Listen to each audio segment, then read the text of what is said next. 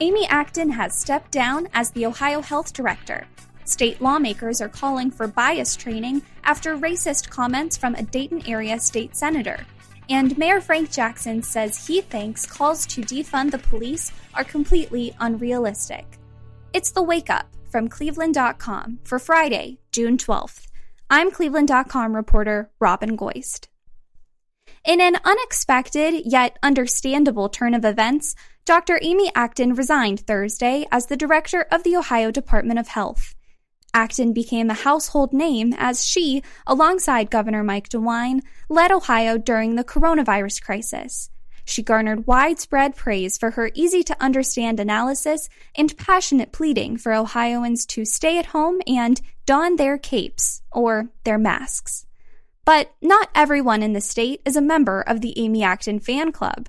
Republican lawmakers tried to limit her power, and protesters demonstrated outside of her suburban Columbus home.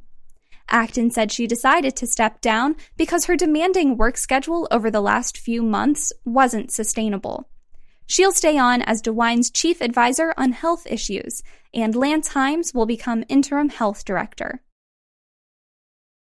State Senator Stephen Huffman, a Dayton area Republican and a doctor, asked during a committee meeting this week whether African Americans, or as he put it, the colored population, are disproportionately sickened by the coronavirus due to not washing their hands well. Huffman's use of outdated terminology and his perpetuation of a stereotype that black people are dirty has drawn the ire of many Ohioans. The Ohio Legislative Black Caucus has reignited its calls for training on racial equity and implicit bias, and the ACLU of Ohio has called on Huffman to step down. In a statement, Huffman said he regretted his words and was trying to ask why COVID 19 affects people of color at a higher rate. But he was fired Thursday from his job as an emergency room doctor.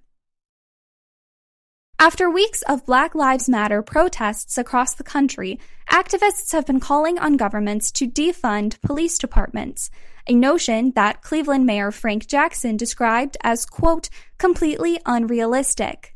In an interview, Jackson said that even if the intention is to divert money that funds the police to instead fund social programs, the city would still need police to provide for the health, safety, and welfare of residents.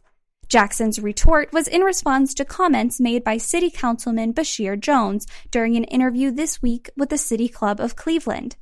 Jones said defunding the police might be a way to persuade police unions to negotiate needed changes, but stopped short of calling for such a move, saying he was not anti police, but instead pro justice.